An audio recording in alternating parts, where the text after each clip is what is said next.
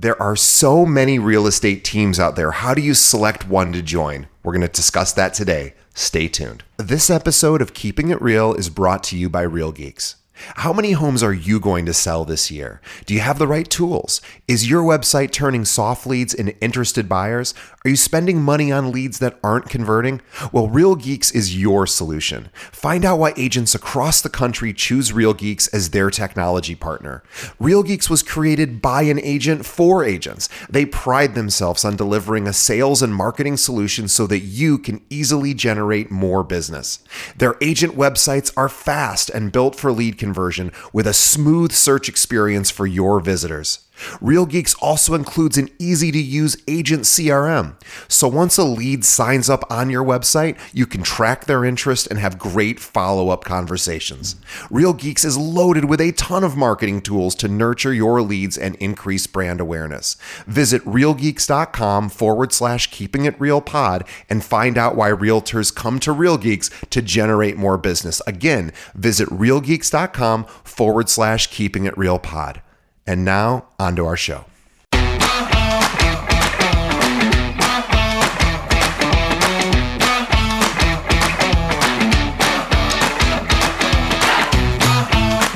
Hello and welcome to another episode of Keeping It Real, the largest podcast made by real estate agents and for real estate agents. My name is DJ Paris. I am your guide and host through the show. And in just a moment, we're going to be speaking with top producer John Lahey from Washington, D.C. Before we get to John, just a couple of quick reminders for everyone listening right now. Please tell a friend about the show. That's how we grow. It's how we reach more uh, more listeners, and we can do more episodes when we hit more listeners. So tell someone else in your office who wants to learn from top producers about keeping it real. And also, please leave us a review if you're listening on Apple um, Podcasts or maybe Spotify, Stitcher, Google Play, Amazon, wherever. Let us know what you think of the show. We read all the reviews and comments, and that's how we continue to improve. Hope everyone is having an amazing summer. And you know what? You've heard enough of me. Let's get right to it. My interview with John Lahey.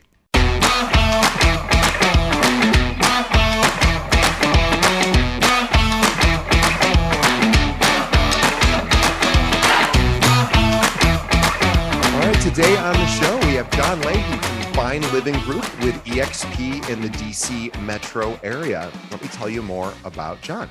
John Lahey is a best selling author, an experienced speaker, and the founder of the Fine Living Group at EXP. He was born in Indonesia, but John moved to the US as a child in 1990 and was inspired by his parents' strong work ethic to achieve home ownership. He earned his uh, BA in information systems and management from the University of Maryland.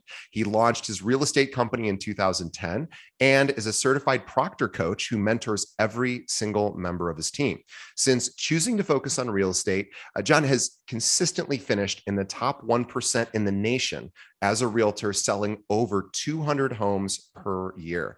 John's network has grown rapidly, growing from approximately 20 realtors to 60 realtors in just a year. And before I, I, actually bring John on, going from 20 realtors to 60, what I do all day is is uh, recruit realtors. That is an incredible feat. So John is is amazing. We're so happy to have him. Please visit John at his website, which is the uh, Lahey Group, L A H E Y, the the Lahey Group. Dot com. We'll have a link to that in the show notes. John, welcome to the show. Hey, thanks for having me here, DJ. So grateful to have you. Um, I first, you're in one of my favorite cities. Oh, one, I think most people love uh, love the uh, the DC area, and not just the city is so cool. The surrounding areas. I know you guys sort of tackle all of it. And um, do you do you end up just had a quick question because I know I have friends that are attorneys in in that area, and they oftentimes have to take the bar in different states because, of course, mm-hmm. you border uh, border a few of them. Is the same does the same thing happen for for real estate where you have to get licensed in each state?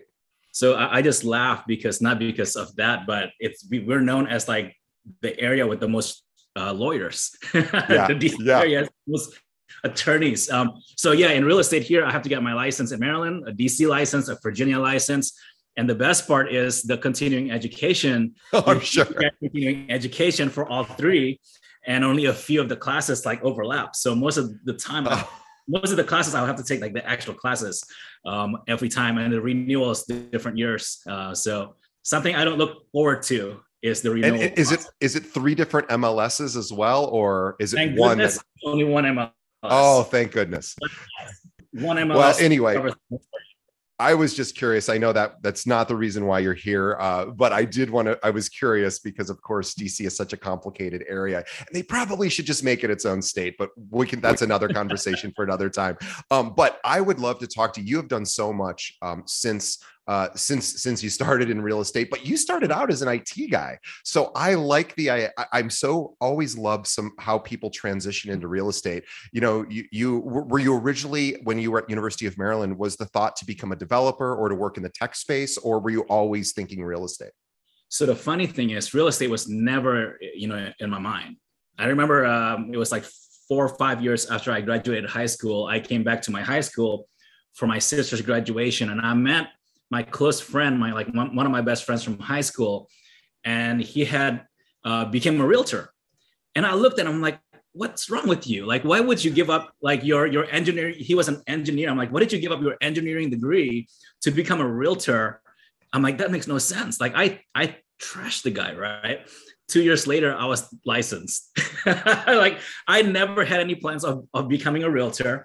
Um, you know, it's kind of like I don't want to say it's by accident. I believe it was my destiny, uh, sure. but it was never planned. It was never planned. I I worked as an I, I work in an IT company, and my job was to train uh, like all these end users around the world. So I was working overnight overnight shifts with my clients in Germany, my clients in Hong Kong, and I was just I was available on their hours. And then during the day here, I would show houses. Um, that's how that's how I was juggling between the IT world and then the real estate world. And then just and I was I just I looked at my numbers a couple days ago, and the funny thing is, my first four years in real estate, I sold a total of eleven homes. So I had no business like even surviving in real estate because four years I sold eleven homes, um, and then on my fifth year, I decided to go full time into real estate. Which, if you think about it, it's crazy because there's that no is that is crazy based on the previous four years. Right and i'm like i don't know what i was thinking but something inside me was like hey you should go full-time into real estate. And and so i did and thank goodness i have a family who supported that idea and, and didn't call me crazy or stupid or dumb and my wife's like you know what? If you believe that if you believe it's time to go in real estate i'll support you.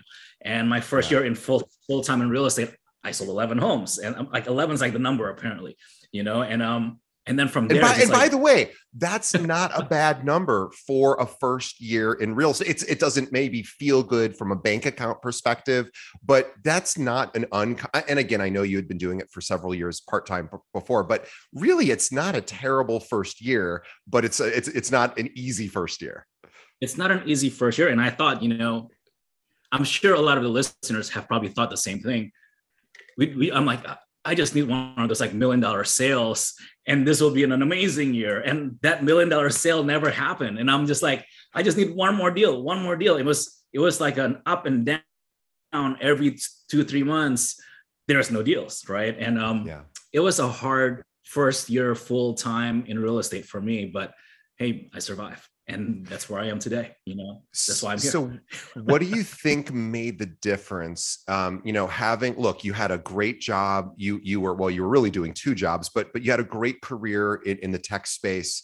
You know, and and certainly that was your your training was was to stay you know stay in that world. That you decided to dabble in real estate, you know, on in your in your off hours, which you really didn't have many, and then you said, "I want to try this full time."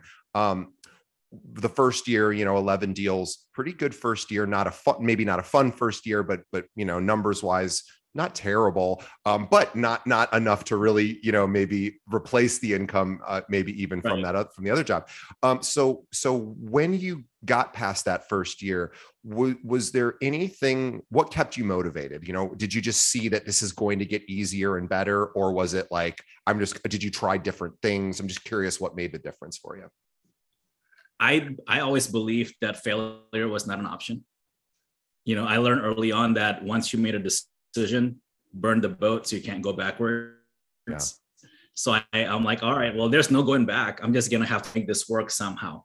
after that first year, I met a mentor.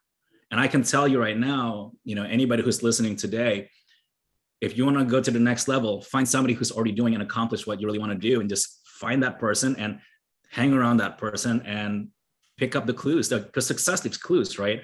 Yeah. Figure out how they think, figure out what they're doing, and just copy it. And so that's what I did. My um, my first year, I sold 11 homes. First first year full time, I barely survived. My second year, I met a mentor, and then I just spent all my time just learning from this person. Actually, I met a couple of mentors, and so I was I was very fortunate to have met multiple mentors, and um, and that really made the difference in that my second year, my third year, I went from selling 11 homes to 22 homes to 44 homes. And then it's just that's the rest, you know, that's that's that's the history. Is I just kept on doubling my production, but the doubling of the production, it got accel- acceleration in that process because I met somebody who's already accomplished it. And all I did was just like, all right, let me just copy what you're doing. Let me just copy how you think. Let me just copy how you troubleshoot things, you know? Um, coming from a, an information systems background, the way my brain works is always like that. You know, if the systems follow the pro- if systems follow the outcomes predictable, because that's the that's that's the that's the systems processes, right? Um, so with that mindset, I'm like, all right, if I just follow their process, my outcome should be the same. And so I just started doing that makes all the sense in the world and it reminds me of that story of roger bannister who i, I think it was roger bannister who who run the ran the first four minute mile four i believe. mile. Yeah so uh, just not that i'm going to go through a whole story but m- my understanding is whatever year that was i want to say it was in the 70s but i could be wrong but whatever year it was that he he did that nobody had done it prior and then literally that next year because he had done it and he talked about success success leaving clues um, and I'm not sure that people necessarily knew what his regimen was, but just also even knowing that it's possible, which is right. essentially what having a men- your mentor was like. Oh, you did 11 homes, I did 75 or 100 or 200, um, and you're all of a sudden you're like, oh, it is possible. So, and then you got to actually watch what that uh, that mentor did, and and you know, and you're so right. Success leaves clues and it probably saved you countless years i would think of mm. trial and error because you already had somebody who had been mm. through the the war exactly i don't have i didn't have to recreate the wheel and i didn't have to go through all the failures i mean i failed a lot too you know that's the other reason sure. why i was successful I, I don't mind trying yeah. Other people are telling me, "Hey, don't do that. Don't do that's not going to work." And I'm like, "Well, how would I know it's not going to work if I don't try it?" so I'm like, let's try.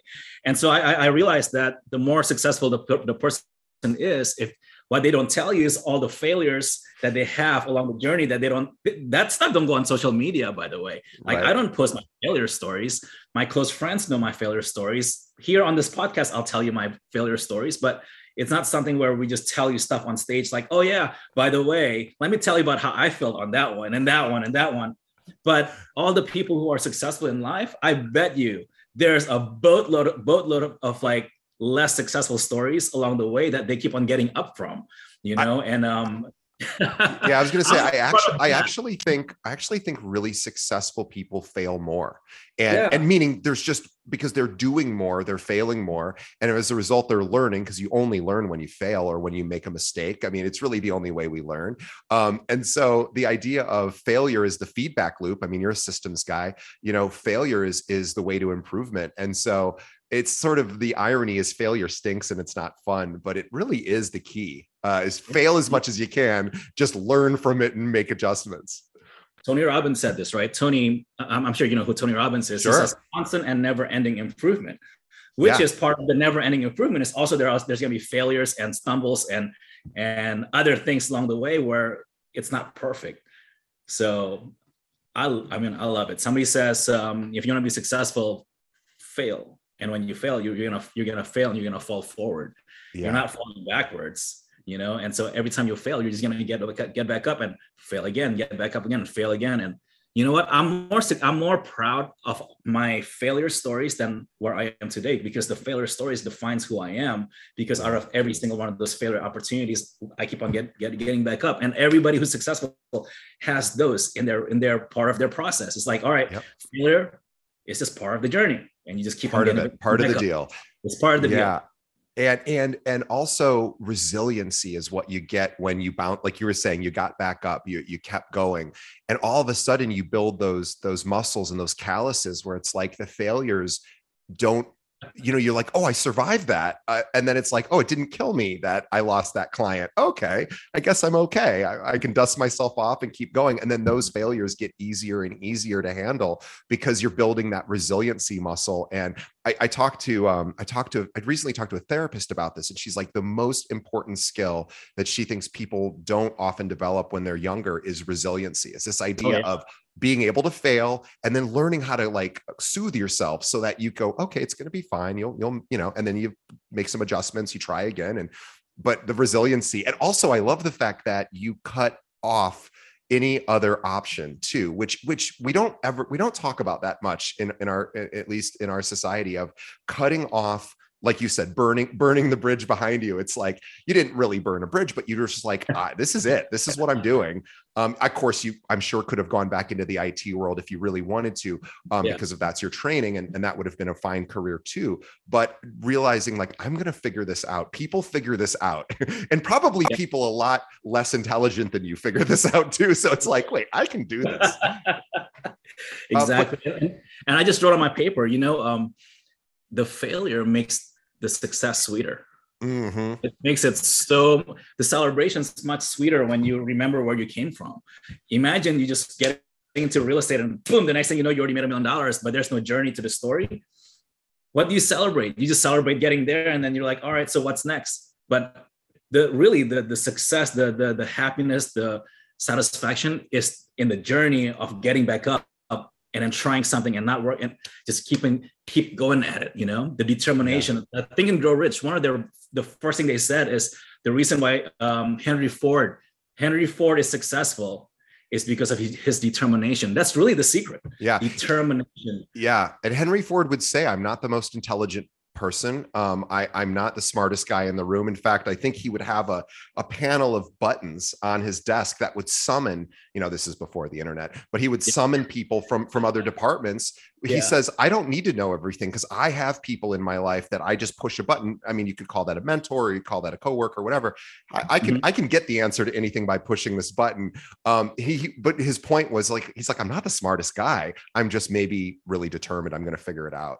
Um, yeah. and I, I, I love I love that that you uh, have that and I eh, because you're a systems guy uh, our audience loves hearing about systems. So I'm curious if, if you know, we're not asking you to share your secret sauce, of course, but any system ideas you have that agents, when you're coaching agents, when you're talking to them, that you feel, gosh, I see this a lot, where they're just not, they don't have this part of their process really well defined. Or I'm curious if you have any suggestions for for our audience for systems. Oh, absolutely. So um, it was maybe like eight years ago, and I had just fired my third assistant in like two months. And I was standing outside the restaurant. I'm a foodie, right? I'm, set, I'm standing outside the restaurant, and my third assistant called me, and I think she's, I forgot if I fired her or she quit. And I thought to myself, I'm like, there's gotta be a better way. Like, why am I, why am I attracting the wrong people? And then I realized it's probably me. Like I didn't have a. I'm the common denominator. The common denominator, not them. It's me. I'm the reason why it's not working. It's not.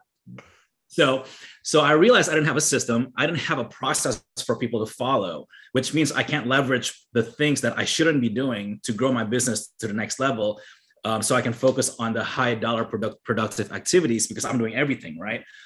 And I realized that I'm the reason why this is all failing I remember I, I got on a plane the next day and I was in DCA, Reagan National, and I was flying to LAX. It was a good five and a half, six hour flight. I was sitting on the second uh, second row, uh, middle seat. So I was stuck in the middle. And this is before like internet was like common on flights. So I can't get on the I can't get on, on the internet. And I was I was stuck in the middle seat. And um, I pulled out my notepad, my yellow notepad. And I thought to myself, okay, um, what would have to happen? What happens every single time I get a client? And I start writing it down, paperwork, and sending an introduction email, and um, making sure the listing agreement gets sent on uh, to this person and that person and this person. And, and I created an actual checklist system for my processes. The things that are the lowest dollar producing activities, I put on paper. And then when I got back home, I put it all into a checklist system in my in my I use Infusionsoft. So I put everything into Infusionsoft that triggers automatic emails and you know when people follow the checklist. What I did back in Oh, I'm sorry. I was just going to say it's so funny because as you were saying that, I was realizing, and I hope our audience was thinking the same thing that I was thinking in my own business. And again, I, am not a producing realtor, but I, I do other things um, very similar to what realtors do. And I was thinking, oh, what are my low income producing, or what are my non income producing um, you know uh, process or, or, sorry tasks that i have to accomplish that i should uh, consider giving to someone else. I'm sorry go ahead. Oh, so so that's exactly what I did. And then I got back home. I put everything into Infusionsoft, which is our CRM slash data uh, process systems, and and I called the local high school and I said to the I'm like connect me to the counselor, and the counselor picked up and I said, Hey, can you get me a student who needs extra hours, and I want to train her to run my system, because I looked at it as you know. Um, McDonald's. McDonald's is run by systems. And the, the thing with McDonald's is no matter which McDonald's you go to, you can go to a McDonald's in Chicago, you can go to a McDonald's in Rockville, Maryland, you can go to McDonald's in LA, you get the same stuff, you get the same process, you get the same output because the system's predictable, right? The output, the outcome's predictable. And so I called the, the, the high school and I said, send me a, a, student, a smart girl or a smart person. And I'm like, just give me somebody um, who needs extra hours. And so I gave her my the key to my kingdom, which at the time was we had like four or five agents. Um, and I said, all right, you're gonna run my system. This is how I know if the system's gonna work or not. Because when the system's followed, no, regardless of skill set, the outcome should be predictable. Right. Yep. And so I gave the keys to the kingdom to a 17 year old.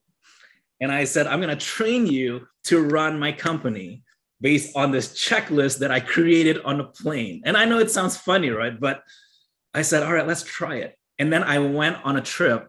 So November, uh, December 20, uh, 20, gosh, what is it? 2015. December 2015, we flew to Bali. We actually went to Bali and we left and we stayed in Bali for four weeks, flew back home, and we had $7.9 million in ratified contracts while I was out in Bali because when the systems followed, the outcomes predictable. And I looked at it, I'm like, did a high school girl just manage my team and we just had our productive month ever? it's incredible. And, and um, and so that's my system story. If there's one thing that somebody who wants to scale up and first off find out what what things are bogging you down that's not really high dollar producing activities and give it to somebody else and create a checklist system. A checklist system is the easiest way to do it. Just make a checklist of the things that has to happen every single time something happens, right? So that's what I created. I give it to somebody and I taught her how to do it. I, I love that because, and also back to the McDonald's uh, sort of reference is McDonald's restaurants are essentially run by 17 year olds. Exactly. Too. So, so that's sort of the genius of it is like, well, if if if if they can you know and and and i'm not here putting 17 year olds down. They're just you know they're just 17 year olds they they they you know they can follow processes. They're probably not great innovators at that age. Although right. who knows? But they're able to follow instruction. Um, clearly fast food restaurants know that. And so um, that is an incredible i've never heard of anyone uh, I've heard of people hiring like an experienced person to then run their systems, but I love the fact that you're like, I want to see. Probably it was the most sort of true test is like, I want to get somebody who really has no business running any of this, um, yeah. and and it worked. That's incredible. We've always had good agents, but I didn't hire a high level director, leader, manager until we were selling like 150 homes, 180 homes. At that point, I'm like, all right for us to go to the next level, I do need somebody who's actually a high level like yeah. leader, because at that point we're gonna double. We need I need I need leaders because at that point it's more than just a system. We need leadership to go with it, right? But until we were selling 150 homes, 120, 150 homes, all of my all of my stuff was run by just systems and and assistants I love that. And we're we're so lucky now in this time to be able to with technology now we can get connected to help from all over the world and and we can we are not limited um you know simply to uh like local high school kids if that's not what what somebody wants for their business. I mean, you can hire people from all over the world um, to to to assist, and we're. I feel right. like a lot of realtors have yet to really adopt that and they they i think it's scary to give up some of that control. Was that hard for you to even though you knew that this system likely should work um, was it was it scary for you to then hand that over to somebody? Because i know a lot of our listeners that's that's the feedback we get is we say well you should hire an assistant for and you can hire them relatively inexpensively if, if you look globally for people. Um, yep. but they're like well i just don't want to i'm afraid they're going to say or do the wrong thing. Um curious if if if you had those fears as well obviously I didn't because I hired and fired fast and then realized it was my fault, right? Um, really, the thing is, if you have a, a, a, at least a checklist or a process in place, you can you should be able to plug in any individual to help you with those processes. Is the key is you just have to know what needs to happen every single time. That's really the key. If you have the system and process in place, finding a person to plug in there shouldn't be a hard thing right? And and the reason why i did it that way is like i know some people like you should just hire somebody high level in the beginning. Well the problem was i didn't have any money. It's not like i started and i was successful immediately right? There, another reason why i started this way was because we were limited in budget. I was reinventing i was reinvesting a lot of the money that we were making on, on commission to for systems and technology and also for lead generation. So sure. it's not like i had a lot of leftover money to just hire a high level assistant that was the thing. And so when COVID happened in 2020, we were very fortunate because we had been running in the cloud since 2015. Like all of my assistants were in the clouds. We were we were in the Philippines, we were in South yeah. America. I had we had zero like we didn't have any transaction coordinator that's local. We had nobody on listing coordination that's local. All of my assistants were running over. Everybody was like somewhere else. We were always running in the clouds based on systems COVID happened, office shut down. I was like, it's just like doesn't every- change anything for you. process was the same. We had all the processes in place already. Um, so I can say, you know, I'm very fortunate that uh, that that was the, the route that we took uh, back in 2014, 2015, as we were building the systems out, that we took that way instead of, you know, uh, the paper route. I, I, I am such a big fan of um, of hiring uh, virtual assistants um, for all sorts of areas of life. I actually have somebody um, that I hire, uh, and I uh, which is basically she goes through all of my to dos with me every morning for an hour. We we yeah. categorize them because I'm not good at staying on target with my to dos. She also helps with, I mean, this, I'm only saying this because I think this might be helpful for our audience. I have, so if it, it part of my you know my struggles is my work life I, am I'm, I'm pretty well um, on top of things but even in my home life that's where i struggle and so i even have somebody or i i say to them can you come up with like 10 date ideas for this week so i can then you know organize something to, for my girlfriend so that come up with like restaurants that we should go to and and so then she sends me a list of things and it's it's the it's some of the best money i spend because I then it. i just it, yeah. So it doesn't even have to just be work. I have systems. I have systems to make sure uh, because I won't remember to do anything. So I, yeah. I have to have those kind of systems. So I love that. But enough about me. But I want to tell talk. You you talked about you know you have become not only a top producer but really a leader in the field and and i i have to give you a huge shout out because you uh, were a panelist at RIS, uh, RIS Media's 33rd annual CEO and Leadership Exchange. By the way, RIS Media, we are I, we are in communication with them right now to uh, to work on a project together as well. So I'm very excited. Awesome. Uh, I, when I saw that, I was like, oh, that's so cool. I'm I'm a big fan of them. Um, but t- I would love to hear about how you moved even from just you know hey i'm just you know i'm a producing realtor i've got a team to now i need to share some of this with with you know the broader a broader audience.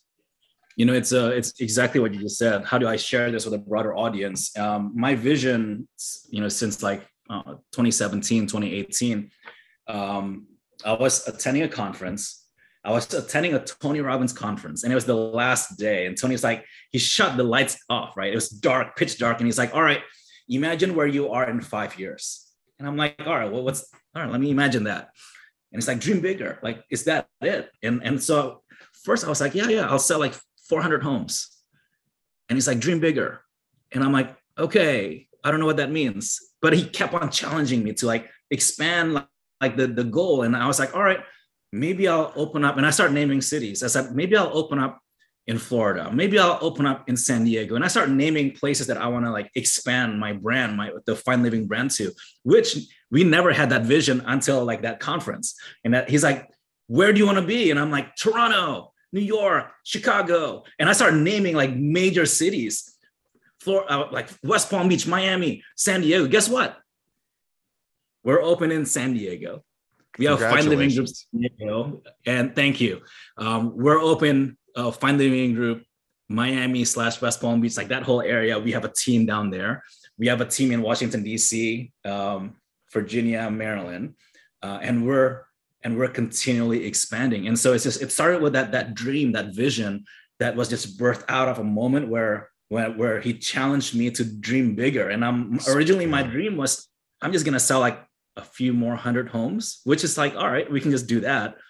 But it's like, is that all you want? And so and i think that's what the moment i knew what we want to do what what the vision was um, it was a year and a half ago i realized my old brokerage was just not the right model for that it, that really fit that vision of expansion and and the reason we want to expand is not just to make money it costs money to change people's lives but we want to expand for like more than that reason, right? We want to change people's lives in these marketplaces. We want to have more influence over over all these other people's lives and over the market um, in all these markets. And and so realizing that I was not in the right brokerage, we had to make a really big and hard decision because I had been at my old brokerage for like 11 years. And we had I had grown from like a nobody to rank number 23 in the world uh, for that brokerage. And I'm like, gosh, like my ego is kind of hurting here. Like I, I'm not number one yet. I really, my ultimate goal is to become number one in the world. And I'm like, yeah, I think it's time to go. You know, I think I, we we found a model with EXP where expansion was possible, where growing in San Diego was actually very easy to do, and and opening up in Florida was going to be very easy to do, and we had the right people in place in those two markets and so just having that vision aligned with the model in place and the company that had the same mission, everything just accelerated. And and it's pretty cool because RISMedia they they saw what was happening. You know, they know they they saw that the number one Remax broker owner team in Maryland shut down, and then the next thing, like six months later, we had two other teams, which even I couldn't have predicted. That was I had no idea that was going to happen that fast. You know, it was a vision, but what was cool is it just happened so fast. The, the people were ready the vision was there. We had the system that we've been testing for like ages you know with our team locally. And then we just planted the system in florida. We planted the system in san diego. And then boom now we're open in three locations. And then RISMedia saw that and they're like wow I, guess we should see what's actually happening here because we went from 20 to 65 in um, 65 real estate agents in such a short period of time um, I'm very fortunate. I'm grateful for that. And um, I have amazing people. I'm really fortunate because I have amazing people with me. Um, hang around people who believe things are possible, by the way. Like if there's one thing, just, be- just hang around people that believe that there's nothing impossible and impossible things will start happening. If you hang around people who just will put you down and be like, hey, that's impossible, that's stupid, don't do that, then you're just gonna be stuck not growing. So if there's one thing I can like share today, like my vision was my vision, but hang around people who believe in that vision. Hang around people who believe in the impossible because they'll you'll go far with those people. Yeah, it's really interesting. Um, I I think you're right. Is well, I know you're right. It's this idea of being around people who go, "Oh yeah, there's a way to do that," instead of, "Oh, that seems like, oh my gosh, that's you know that seems tough or or not possible." Just somebody who goes, "Oh yeah, that can be done," and and that's why being around people who are doing better than you is always so encouraging because you're like, "Oh, oh that person figured it out and there's a way to do that. I i want to talk since your team has grown substantially you have 65 agents now um, you know last year you were at 20 So, so again, as somebody who spends eight hours a day recruiting agents, I know, and that's I know you're not spending eight hours a day recruiting because you have a million other things to do as well, like running a team and right. doing your own production and all of that. But um, and, and and speaking and writing and all of the things you do. But I want to talk. Um, we're going to take just a, a quick little uh, uh, commercial break for one of our sponsors, and then when we come back, I want to ask about how you go about finding people to attract to the team because there's so many of our listeners who are looking to either join a team or maybe start a team themselves and i'd love to hear your thoughts on you know how they should select a team if they want to join an existing one or maybe even create one of their own. Um, before we do that couple um, just a quick quick note about our favorite sponsor which is called follow up boss. So um, i wanted this is my favorite crm that exists uh, and i've interviewed hundreds of top realtors like john in the country for this podcast over the years and the crm that is used by more than any of our guests follow up boss. Now, let's face it, following up is the key to taking your business to the next level. We all know that. Follow up boss will actually help you drive more leads in less time with less effort. Don't take my word for it. Robert Slack, who runs the number one team in the United States, uses follow up boss, and he's built a one and a half billion dollar business in just six years. Follow up boss integrates with 250 different systems. So you can keep your current tools and processes in place. Um, also, the best part, Follow Up Boss has seven day a week support, realtors work on the weekends right? So this is how, this is great because you can get the help you need when you need it. And get this follow up boss is so sure that you're going to love their crm that they're for a limited time they're offering keeping it real listeners a 30 day free trial which is twice as much time as they give everyone else who visits their website. So but you have to go oh and by the way no credit card required either. Free 30 day trial no credit cards. You don't have to worry about them charging you on day 31 um, just but you do have to go to a special link to get the 30 day trial which that link is followupboss.com forward slash real. Again, followupboss.com forward slash real. You have nothing to lose here. Check out their CRM. They're so confident you're going to keep using it that they're giving it to you totally free for 30 days follow up like a boss with follow up boss. And but now let's get back to John. So let's talk about recruiting and also retaining. But we'll start with recruiting because, um, and, and I don't know that that's even the right word, but how we attract talent to the company. Um, and that's maybe a, a, word I would suspect you would probably use over recruiting. So um, if someone's out there and they're listening and they want to join an existing team, maybe maybe your team even. How would you recommend that they might start to explore existing options, teams like yourself? You know, there are different kinds of real estate teams, right? There are different kind of things that they offer. Some teams offer leads, some teams offer appointments, some teams offer support, some teams offer systems, some teams offer coaching, some teams offer everything. And of course, depending on what you need, you need to know, first of all, what do you need to take your business to the next level? Because just because there's an awesome team out there doesn't mean that fits what you need. Um, and then you need to know also, like, ultimately, what you want your business to look like long term. Like, is there a growth potential or growth opportunity for you to join that team and actually see you hit your vision, your goal long term? Or is this going to be like a temporary stay where you learn for the next six months to two years? and then take what you learn and build your own team elsewhere. Uh, so kind of like know first off, know what you want, know what you need, and then if you have that, the next part is not as hard. The hard part is if you don't know what you know, oh, you don't know yeah. what you want, and you don't know what you need, then really there's no good fit out there, and it's just gonna be like you know you just have to test different teams. Okay, um, so that's the first thing. From the perspective of the, of the team leader, um, for us, or for me at least, what I'm looking for are agents that fit our core values.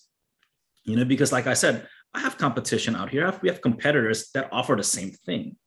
So just because they fit me doesn't mean they're going to fit the other team and vice versa. And, and so looking for the agents that fit our, our core belief, our core, uh, our core values, to me is more valuable than the skills. The skills I can teach, I can I can teach them scripts. I can teach them how to overcome objections. I can teach them kind of like some of the mindset things that we believe in.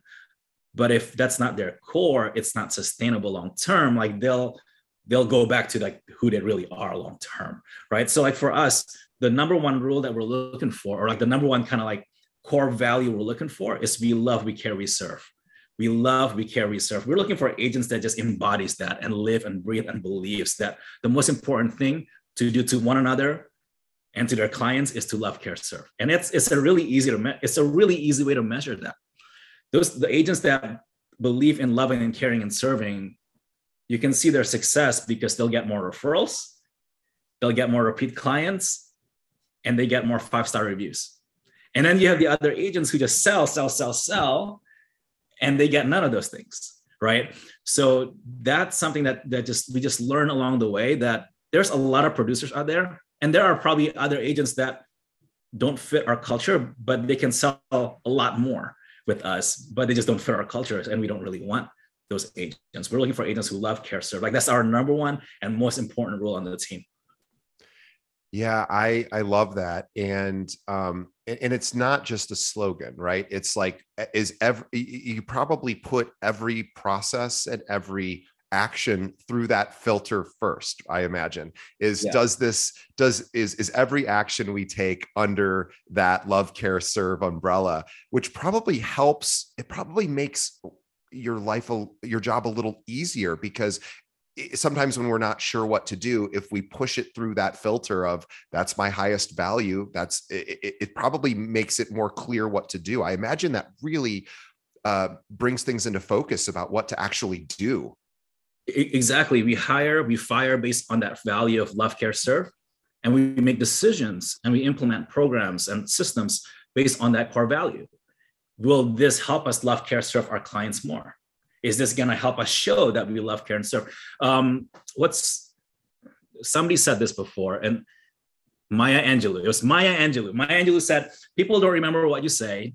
People don't remember what you promised them but, but people will remember how you make them feel yeah. and I, and I was like you know what that's genius it is if we just make people feel special we'll be super successful because people will just recommend us everywhere they'll remember us they'll re- recommend us it's um, and i it, it, I was in line at Disney World. You've been to Disney? I have. It's like 105 degrees oh, in sunny brutal. Florida, right? And the line two hours long.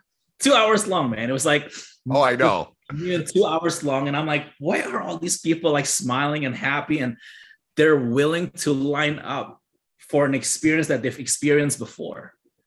It's because they don't remember the line; they remember how they felt they remember how Disney made them feel. And so they keep on coming back. And I thought to myself, what if we create a process and a system where our clients feel the same way, where they don't remember how much money we sold their home for? They don't remember how much savings they get from us. They don't remember how much more money they got from us because of our amazing systems, but they remember that we cared. Yeah. I one of my favorite little Disney things, and I don't know if this is still in effect, but it used to be a rule, and probably still is at uh, on at the park uh, down in, in in Orlando, which is if anybody from uh, from staff, whether it's the the person sweeping up the you know the the cigarette butts on the or, or, the wrappers on the floor to to the people in the Mickey Mouse outfits walking around taking pictures. Anyone on staff, apparently, if they came within, if they come within, now if you have the the Mickey Mouse head, this wouldn't work. But for people that you could see their face who work at at the park, if if a if a if a guest if one of you know some a visitor comes within 10 feet they have to smile at the person they have to make eye contact and smile and and it really goes to what you just said it's like that's such a simple thing and you don't really think about it except that makes people feel good. It, it's it's and it's pretty easy to do. Uh it doesn't cost anything. It's you don't even have to talk. You just have to smile. It's this idea of we're, we're glad you're here and we want you to feel good. Um and so you're essentially doing that a same version of that um with love care serve. And it's it's really it's again it sounds simple. It's actually pretty hard to do but when when you do it it probably just ultimately makes everything a lot easier it's it's easy to do when the things are good when you know it's yeah. a good easy situation yeah. right when somebody that left your team and try to recruit from your team right like i found out 24 hours ago mm. um, and then i had to go through that and at the end i said to my staff and my leaders i was like hey guys we love we care we serve just don't forget that that's not easy to do no. So it's easy when things are easy. It's not easy when it's a really really tough situation. You just have to remember your core value. And as a leader like i have to remember that you know what? People look at me and they're waiting for me to fail too. They're like let's see if john's gonna embody this love care serve belief or is he gonna go the other way and start like trashing someone else? And i'm like i gotta make sure that um, if i preach it and if i tell people hey we're all about loving and caring and serving i have to keep on showing that yeah. Yeah and ultimately you know by focusing on your core values and and, and again you know if if your processes weren't strong um you know then then when things shake up the the business you know the top producer on the team leaves and tries to recruit or or you know people away um and there's there's a shakeup um it it it, it really helps um to to be able to go back to that because that love care serve model because it really goes everything's going to be okay. This is this is you know life has ups and downs and right. and and people are involved. So you know people are the most random things on the planet. We don't know what anyone's going to do at any given moment. Um, right. but but we, you built something without any any uh agent right? You were just you. So you're like well I already know I can get more agents, and so, um, but yes, it, it's not doesn't mean it's easy, and it's certainly uh, uh, I, have had that exact experience that you're referencing so m- many times. So uh, it's, one of those. And I used to get very, very upset about it, and and then, then I sort of went, ah, it's okay, it's all going to be fine. But it is, it certainly can be challenging. Um, so um, I would love to talk uh, when we're talking about challenges here. A challenge that most everyone is facing. And I know you can't solve this problem, but I'm curious how you cope with this problem for you and your team since you are the leader. We're yeah. dealing with a shortage in inventory pretty much everywhere. Um, rates, of course, are rising. They're still pretty historically, they're still pretty good, but they don't feel good in the moment because, of course, rates were so low before. So you have this sort of you know difficult time for agents that don't have a lot of listings and maybe are working with buyers. So I'm just curious, what are you, how are you keeping your team motivated, um, engaged, and positive? I tell my my my agents all the time, be be the resource, educate your clients, and and regardless if they're a buyer or a seller, position yourself as the expert by providing value valuable information right whether it's through videos whether it's through social media don't just be like any other realtor saying, oh my gosh, we're in a crazy market. They already know that. But instead, how do you educate them that how do you prepare your offer so that you win? And so we, we do videos every single, every week we have a new video that we send out to all of our, our whole database. And we treat everybody the same. We, I mean, we segmentize the database, but we our whole database I treat as if they're gonna buy and sell today. Because all these people who are afraid right now, who's hesitating, they're looking for somebody to tell them what to do right? Yeah. People love being told what to do. People oh, love that the decisions are already made for them. And so we tell them, like, hey, if you are still thinking of moving, here's five costly mistakes that you need to know this week so that you don't end up losing your dream home. Here's the 10 things that you shouldn't do if you're thinking of selling your home. And, and so we just become a resource, right? Because you know what? If they do want to buy and sell, you have to educate them anyways. You have to tell you need to show them so that they listen to you. And so we we, we believe we come in with the belief that hey just be a resource. And you you demonstrate you demonstrate that you have that skill on social media and also to your existing sphere of influence your, your contact list. You're consistently reminding them we have information not so much hey if you're ready to buy or sell where you're and i'm sure you t- you say that too or maybe you don't but but th- that's not the main message. The main message is i have something you need to hear.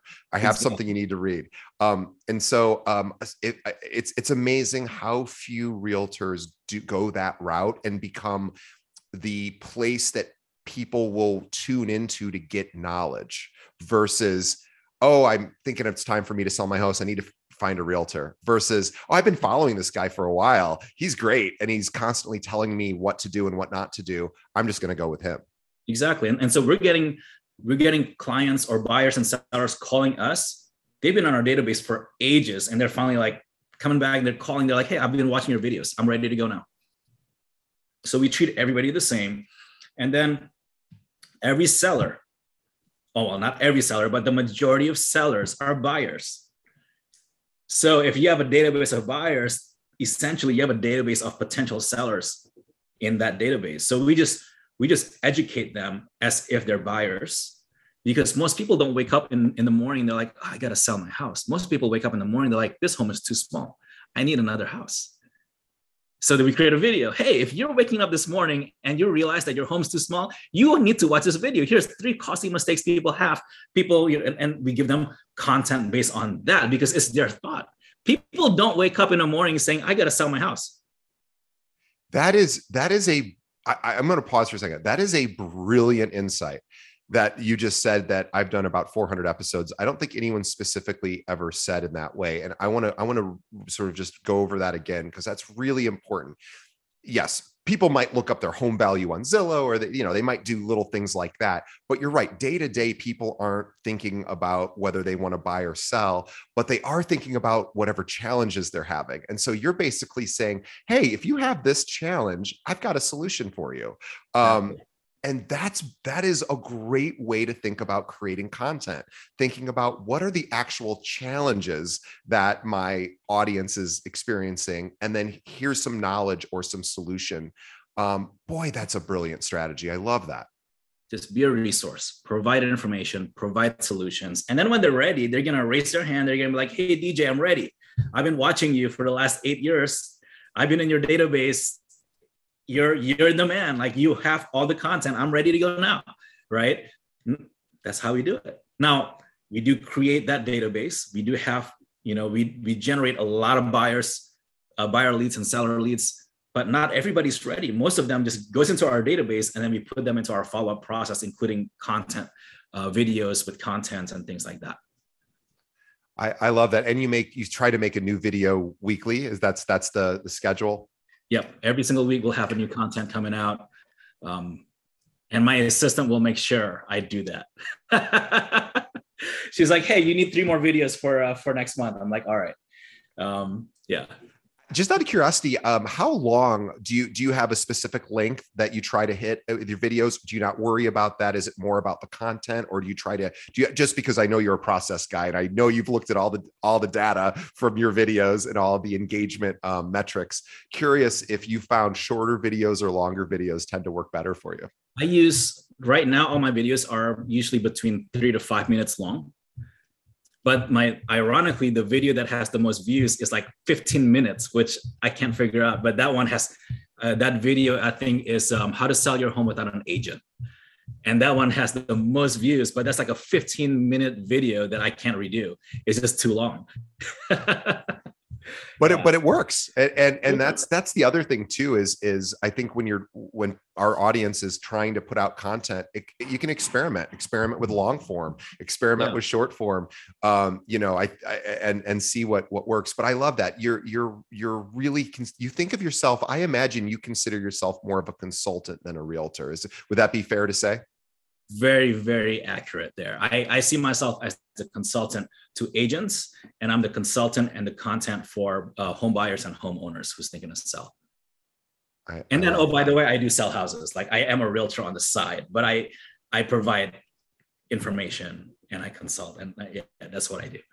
Advisor i'm an advisor.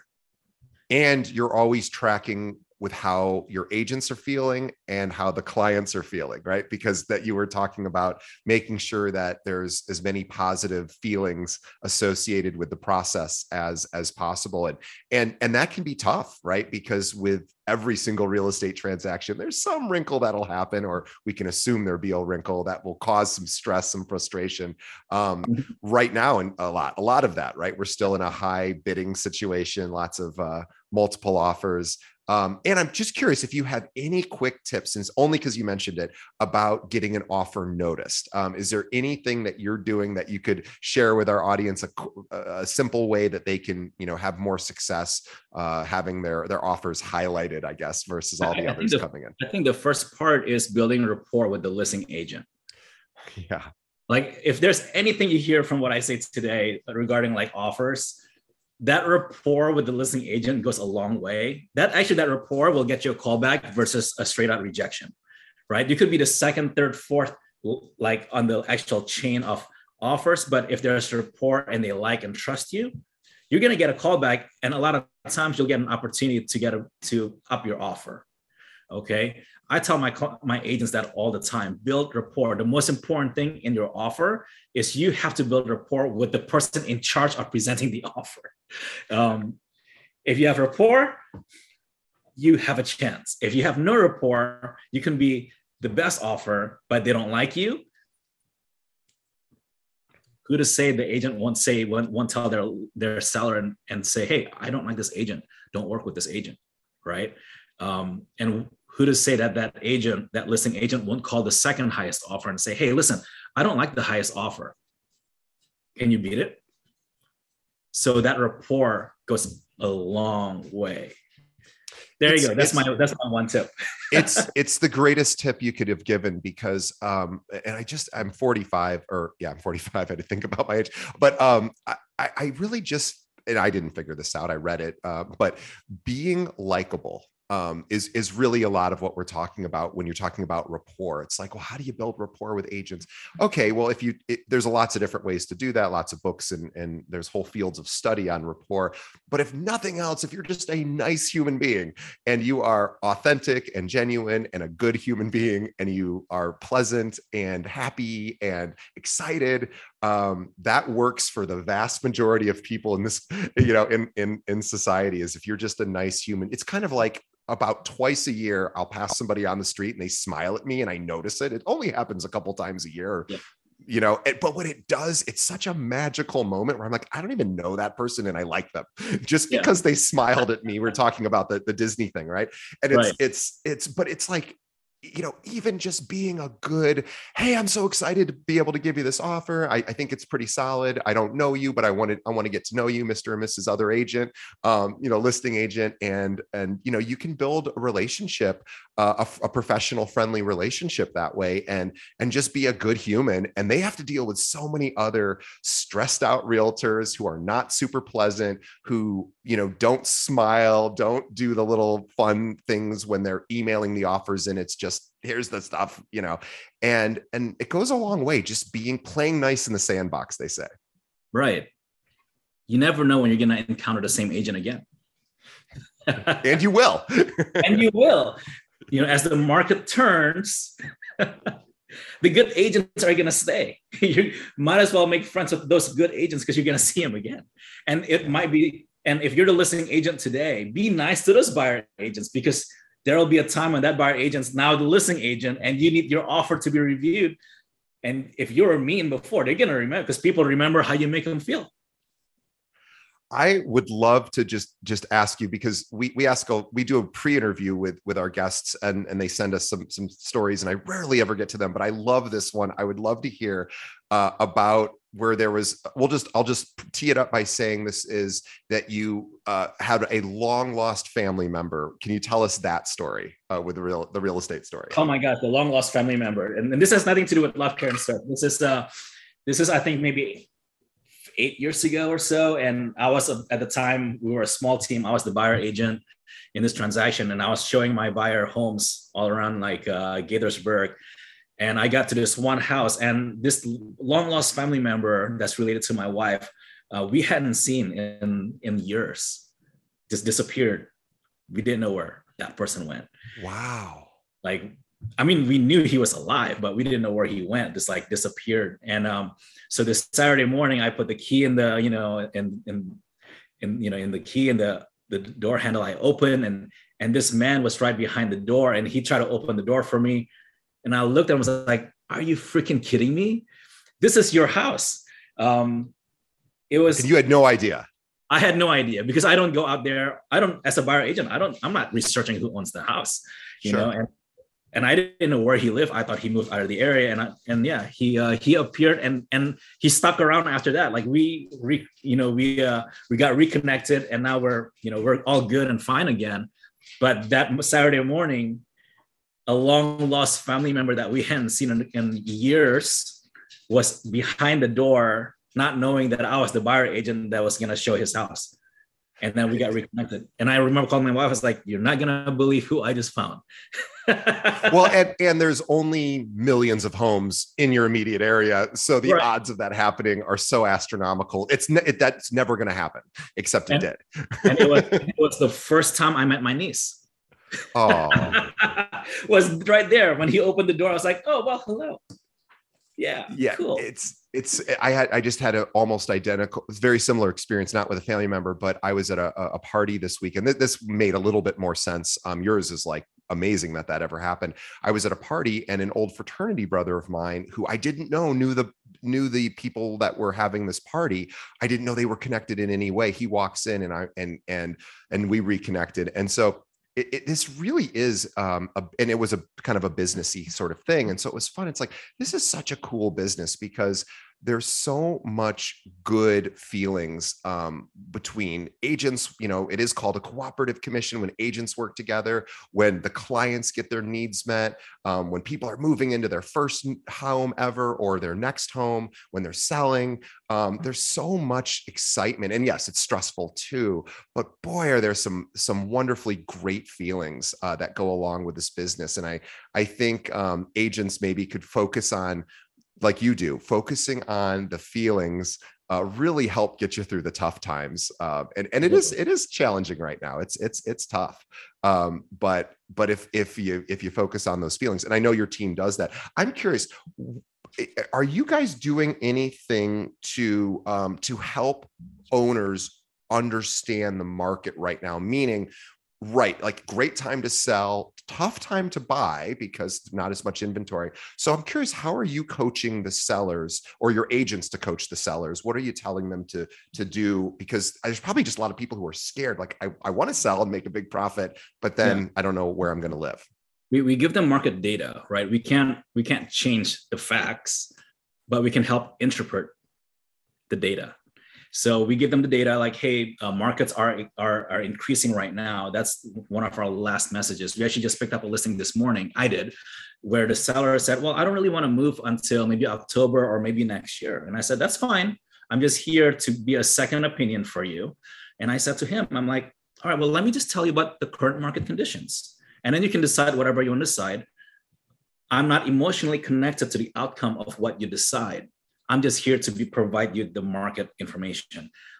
And but because if I don't give you the market information, and then you realize three months from now that the market has shifted and you just lost the opportunity to sell, then it's my fault, right?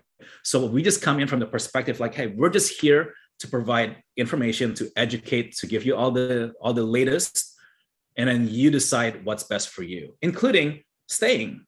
So I said, all right, here's the here's the truth. Rates have increased the number of buyers that used to be able to qualify for your home have also decreased. And so if you sell today, here's the current market price. If you sell in October, I really don't know. And I said, if, but you can see visually, because it's a very visual person. I said, imagine the pool, the circle of buyers decreasing from this big to this big. And the more demand you have for a home, the higher your price is going to be now that that number of pool buyers now smaller. What do you think is going to happen to your price? And of course, I'm not going to tell you it's going to go down, but you can figure that out yourself. And he said, Oh, that makes sense. And his need, and again, his need was he needs to sell his home for a certain number. And I said, Well, if you sell it today, I know I can get you that number. If you sell in October or next year, I really can't guarantee that number because we don't know what's going to happen with I mean, the stock market's crashing. you know, rates are who knows how high it's going to go. I can tell you what's happening today. And I'm here to provide you information based on today's data. Tomorrow, I'll give you tomorrow's data. In next next month, I'll tell you next month's data next month. But today, I know what's happening today. You know, so that's that's how we come and that's how we we provide information to our sellers. And then, of course, if the end of the day they're like, well, what do I buy? Well, let's talk about what you need to buy. Let's see if what you want is there. Because if what you want's not there, we're also here to provide that information to you. So that's really the angle we come in. Is not we're not there to make decisions. We're there to provide the information so they know how to make the right decision for themselves. Let's deconstruct let's just i, I want to just step on this a little bit because you just said something so incredibly valuable. I want to make sure our audience got it. Number one uh, here's what i heard. When jon goes into a listing presentation or a buyer consultation he's like hey almost not that he doesn't care what decision they make because of course he does and he's running a business and he wants clients. But the message he gives across is hey you get to make the decision. If you want to list your home great. If you don't fine. I'm going to be with you regardless. I'm not i don't have any particular feeling of of disappointment should you decide to sit on the sidelines for a while. I'm still your guy. I'm still going to hang out with you and give you anything you need that is a really different and if we think about it from the customer perspective because i'm I, i'm not a producing realtor um i'm i'm thinking of myself as a customer. I would go oh thank god he's not trying to like he's not going to be upset if, if we don't move forward. I just because that there's pressure there as as a consumer to go oh god now i have to pretend like i'm going to do this and then i have to think like i would i love it when sales quote salespeople unquote say i don't care whether you buy or not this product. I just want you to have all the information so you can make the right decision, which is exactly what you're doing. And that is such a simple and subtle, but crazy powerful thing for a customer experience. It is, it, it's also, by the way, um, uh, it, it, it's it's also very um, very thoughtful and it's empowering to the person because you're like i'm going to empower you to make the right decision mr or mrs client. And again not every client wants that but most of them probably do. I, I just wanted to, to sort of take a minute to talk about that because that was that is so important. And again i know it's just part of your process but boy is that a powerful thing to to be able to get across somebody is yeah, whether you buy or not, if now's not the right time, no problem. I just want you to have all the data so you can make the right decision. That's exactly what it is. It's um when when a per, nobody wants to be sold, right? I mean, do you ever go to the car dealership to be Hate sold? It. No, you go to the car Hate dealership it. to test drive the car. Right. Just like the people when they call us for a listing appointment, they're testing you out, but at the same time, they don't really want to be sold. No. If they feel like they like you, and you give them enough information, maybe they'll want to be like, maybe they'll come into that agreement. But the moment you just tell them up front, like, listen, and they can feel it, by the way, if you're going out there to close versus you're going out there to provide information, regardless of what happens, I'm just here to help you. They can feel that, right? And the moment they know that you're not out there to sell them and chase them and close them hard, and you're just there to provide information, their guard goes down because before that they're all guarded up. They're like i don't really want to trust you. I don't really want to open up. Really what's important to me because i don't want you to sell me anything. I just want to get information. So if you just upfront be like hey i'm just here to provide you information. If you decide to move with me to move and, and sell with me love to. But if you're not ready i'm here to provide you information today and i'm going to help you come to an, an agreement as to what's best for you whether it's buy sell or stay people like that.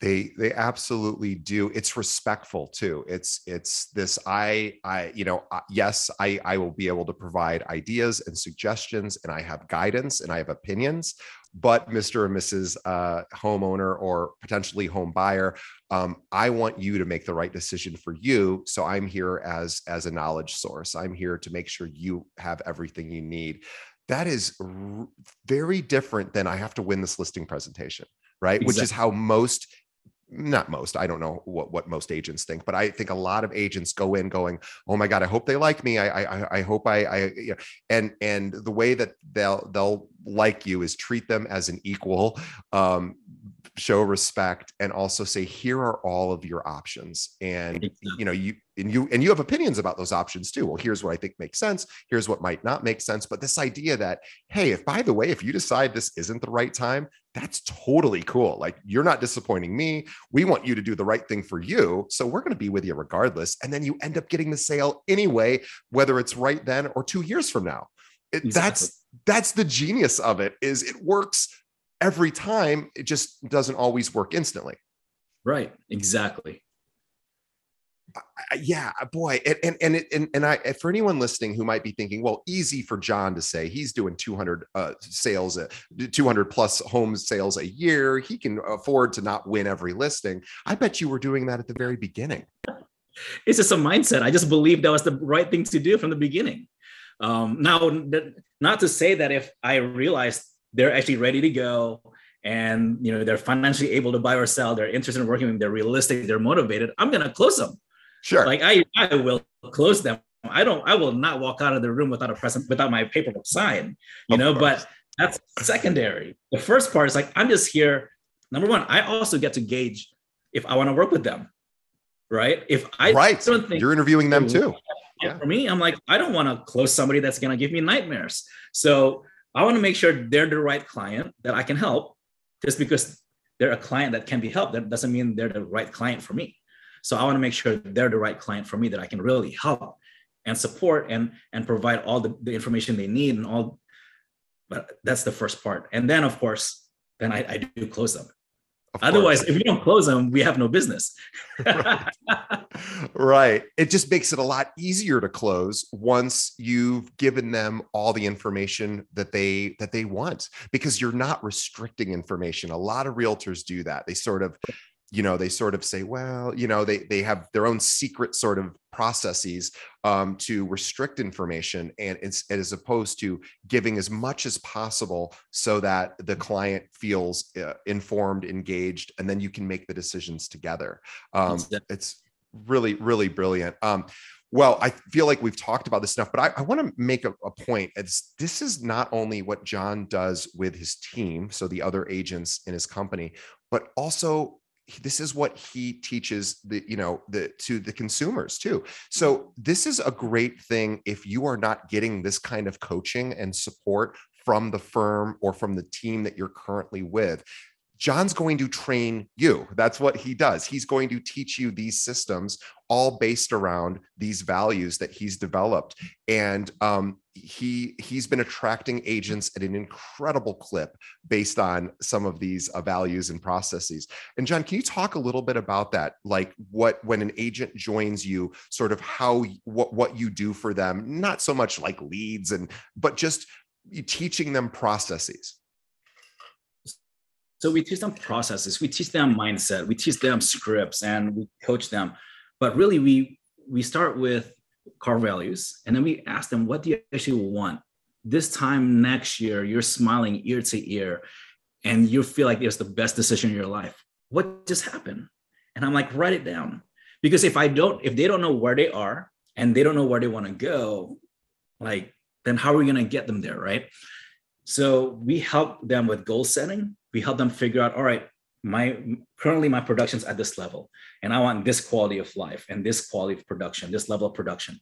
Let's put it on paper and let's create a roadmap from where you are now to where you want to go in the next 12 months. And let's really break it down how many appointments you need how much how much uh, how much growing you need to do uh, how much time how many times you have to make phone calls how many uh, appointments you have to go on how much what your conversion rate is going to be. And we start tracking that um, that for me is measurable because those are all measurable numbers. But if you don't know where they are and you don't know where they want to go, and they don't tell you where they want to go, if they tell you, "Oh, I just want to make a million dollars," okay, why do you want to make a million dollars? Right. And then, and what does that give you? What will you do with the million dollars? You go deeper and just you have to go deeper with the questions with those agents. So goal setting and really uh, like planning for the future vision, uh, vision casting with them. Um, and then we also show them our processes and systems, okay? And show them um, also how to, we call it the Fine Living system because we're, we're called Fine Living Group. So we have our Fine Living system. Um, the first part is our lead generation system. Show them how our lead generation system work.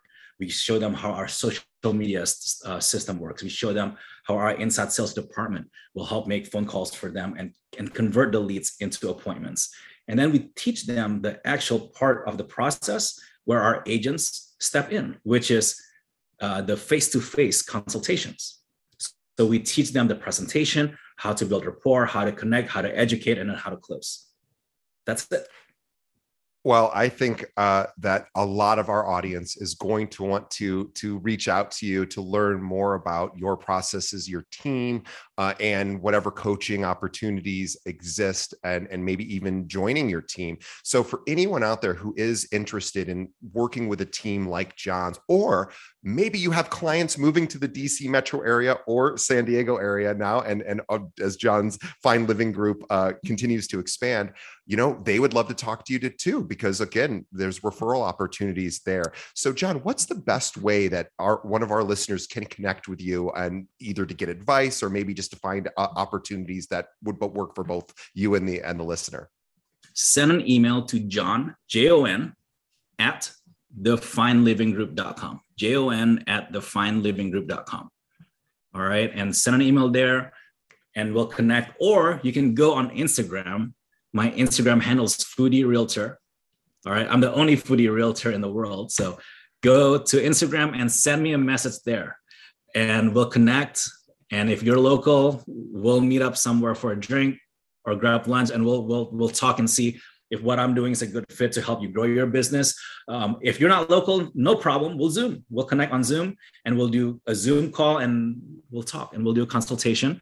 I'd love to see what I can do to help grow your business. And really, um, I, I, didn't talk about this earlier, but it was one of our mindsets from early on. If you help enough people get what they want, you get what you want. And it's just been our process. Our whole process is based on just help people get what they want. You want to attract good agents, figure out what that agent want and give that to them. And yeah, if it's if it's money, if it's a feeling, if it's accomplishment, if it's whatever they want, figure out how to give them that and you'll attract the right people. It, it, it's really funny. I was i was with my parents uh, in um, uh, just recently a couple weeks ago and my mom has recently retired and she was very successful in, in in her her career.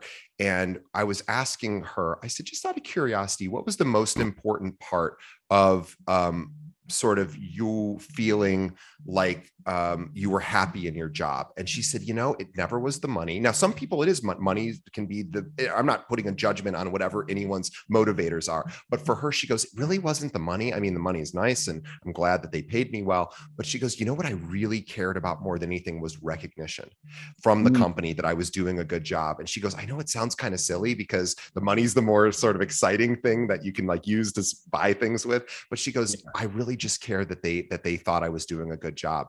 And so Jon, what Jon's talking about is really important, right? Because um, that's a, a great way if you have a team out there, or if you're looking to join a team, or even just for your clients, understanding what they really want and need. And then, like Jon said, then you give that to them. You give them what they actually want and need. Um, and everybody's different. So you get to sort of make that distinction between each interaction you have. And um, and so anyway, I just wanted to throw that out there because I was like, "Mom, you the money wasn't the number one thing." She was like, "Nope," and it wasn't like they were throwing millions of dollars at her. It was she had a normal salary, but she goes, "You know what was real more important was recognition." It's like, oh, okay, cool. So if you know that about somebody, uh, right. then you can you can give them the recognition they deserve. That's um, amazing. yeah. It's so funny. Well, everyone out there who is listening, and, and I mean, think about the feeling you got from listening to Jon uh, uh, during this this last hour. You probably felt great. Uh, Jon is is a happy, positive a person. He he doesn't he deals with adversity. It's not he's not uh, immune to challenge. But um, think about how he made you feel during this interview. Did you feel good? Did you feel power empowered? Um, maybe a bit resilient and and motivated? Well that's a feeling that you're getting from listening to Jon. Imagine what it might be like working with Jon or being one of Jon's clients, right? So, this is a great opportunity to reach out and find people. If it's not Jon, like Jon to be hang out with and learn from. But Jon is all his team is always growing, so check them out. The Fine Living Group, uh, again, the finelivinggroup.com, also the uh, the LaheyGroup.com. We'll, we'll we'll put these in the show notes, so you can find Jon. He just gave his email address please reach out to him. He would love to talk to you. Jon, it was a pleasure. Um, on behalf of our audience, we want to thank you for spending an hour with us today. This was incredible. What a great episode. And on behalf of Jon, we want to thank our audience for getting all the way to the end here. And we ask everyone just to do one thing number one check out follow up boss or two things i'm sorry one first check out follow up boss free 30 day trial second um, tell a friend about this episode. Just one other realtor that you know that could benefit, that needs to hear what Jon said today. Send them a link to this episode. Uh, easiest way to do that, keepingitrealpod.com. Now, every episode we've ever done is there. Um, and, or you just pull up a podcast app, send them a link to our, our uh, you know, our, our channel. Um, so, Jon, on behalf of everyone, thank you, thank you. And we will see everybody on the next episode. Thanks, Jon. Thank you.